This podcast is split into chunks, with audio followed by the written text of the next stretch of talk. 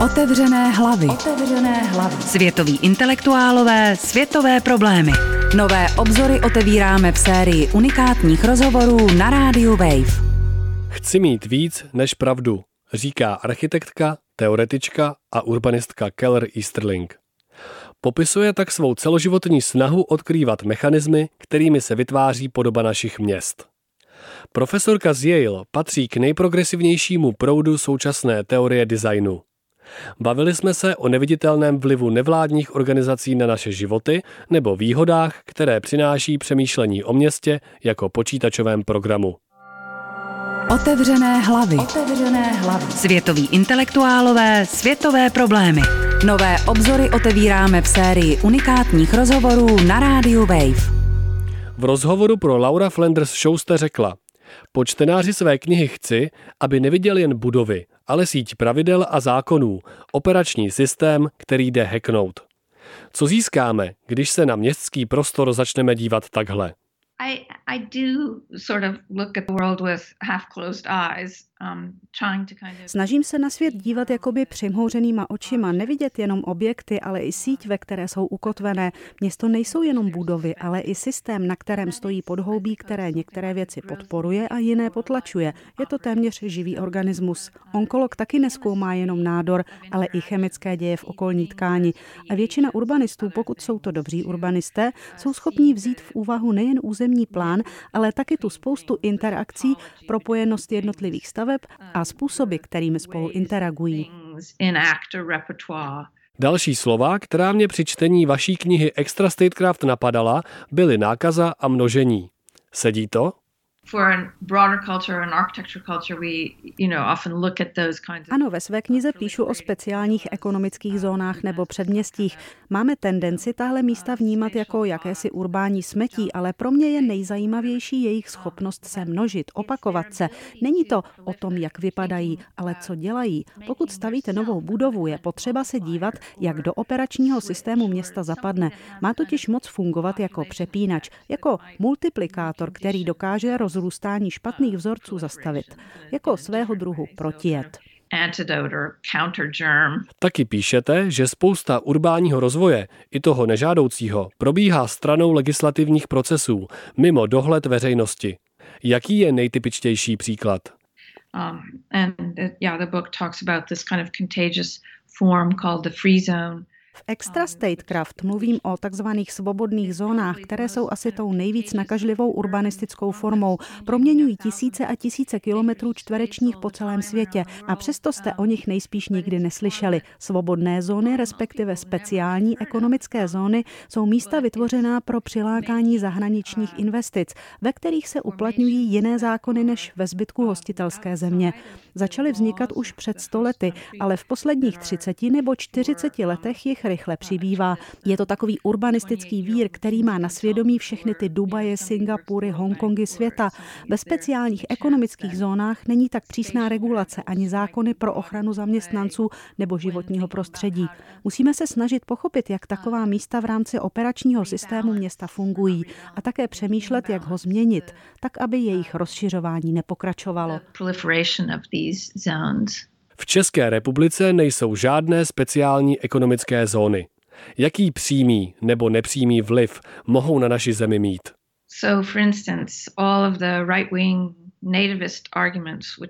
Velmi významně ovlivňují podobu globálního obchodování. Vezměte si třeba všechny ty národovecké řeči o zavřených hranicích a vracení pracovních míst lidem, kteří se považují za místní, které je slyšet skoro v každé zemi.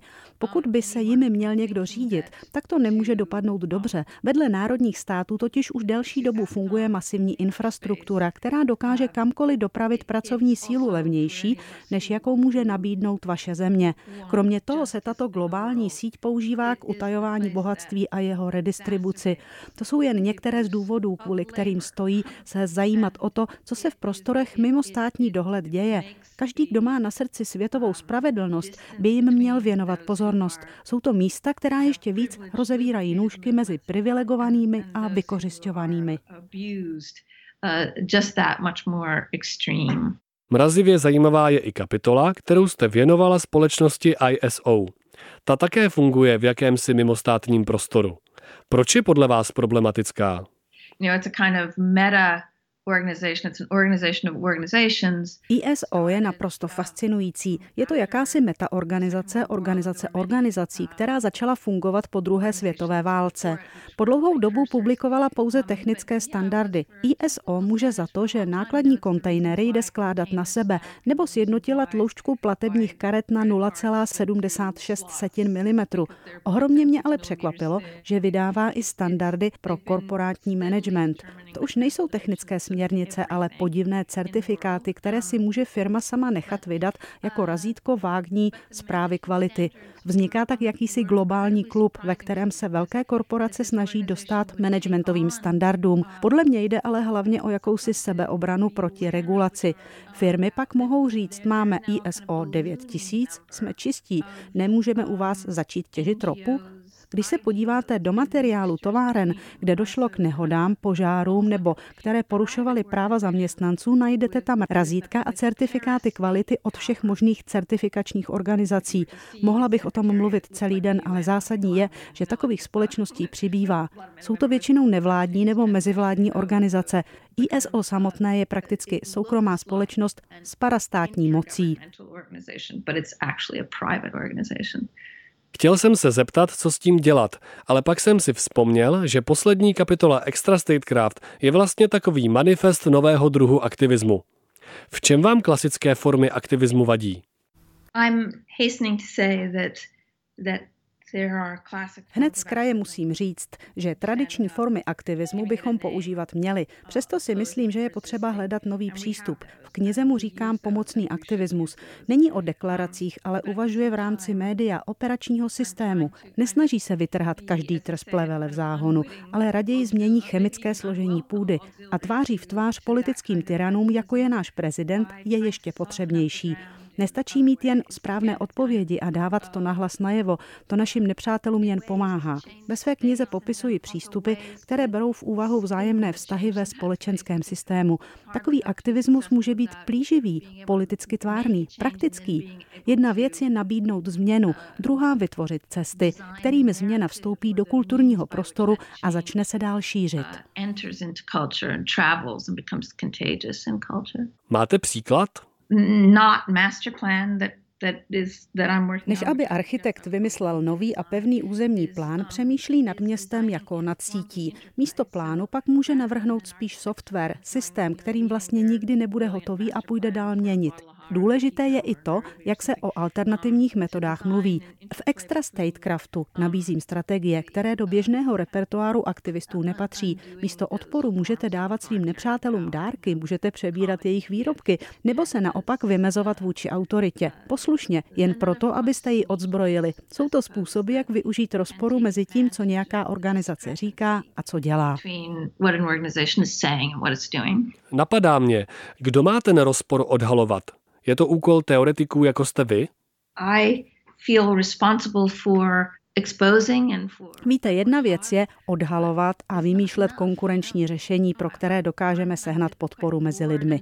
Občas se cítím unavená z pozice kritika, ve které jsem, a také zklamaná. Sem tam je totiž potřeba, aby někdo nabízel alternativu, navrhl změnu v uspořádání systému, která by byla reálná a také šla škálovat, aby takové řešení nebylo jen rétorické. Věci, o kterých píšete a mluvíte, si lidé většinou s profesí architekta nespojují. Jaká je podle vás role architektonické teorie? Teorie nemůže existovat sama o sobě. Musí být spochybňovaná fakty a zároveň musí kritizovat naše způsoby nakládání s nimi. Teorie nás nutí zeptat se, Nereagujeme na problémy jenom v nějakém základním automatickém myšlenkovém rámci. Doufám, že nám teorie umožní pokládat ty správné otázky. Klasická levicová kritika popisuje město jako prostor, ve kterém bohatší vykořišťují chudší. I když používáte slova jako kapitál nebo neoliberalismus, z vaší práce cítím barvitější pojetí. Kde vidíte nedostatky klasické levicové teorie? I accept uh, critiques of leftist Pohled levicových myslitelů považuji za v zásadě správný. Nechávám se jim dokonce ovlivnit, ale zároveň se zkouším dívat dál. Levicoví kritici mají pravdu, ale já chci víc, než mít pravdu. Bojím se komfortu, který jasná pozice přináší. Chci na svět nahlížet různými způsoby. Důvodů, proč se něco děje, je kromě vykořišťování a kapitálu obrovské množství. I'm worried about the comfort of being right. Slyšeli jste rozhovor s architektkou Keller Easterling. Příští týden se můžete těšit na rozhovor s odborníkem přes videohry Espenem Arsetem. Všechny díly otevřených hlav najdete na stránce pořadu na webu wave.cz nebo se přihlaste k odběru podcastu na wave.cz lomeno podcasty. Ondřej Trhoň, Radio Wave. Otevřené hlavy. Otevřené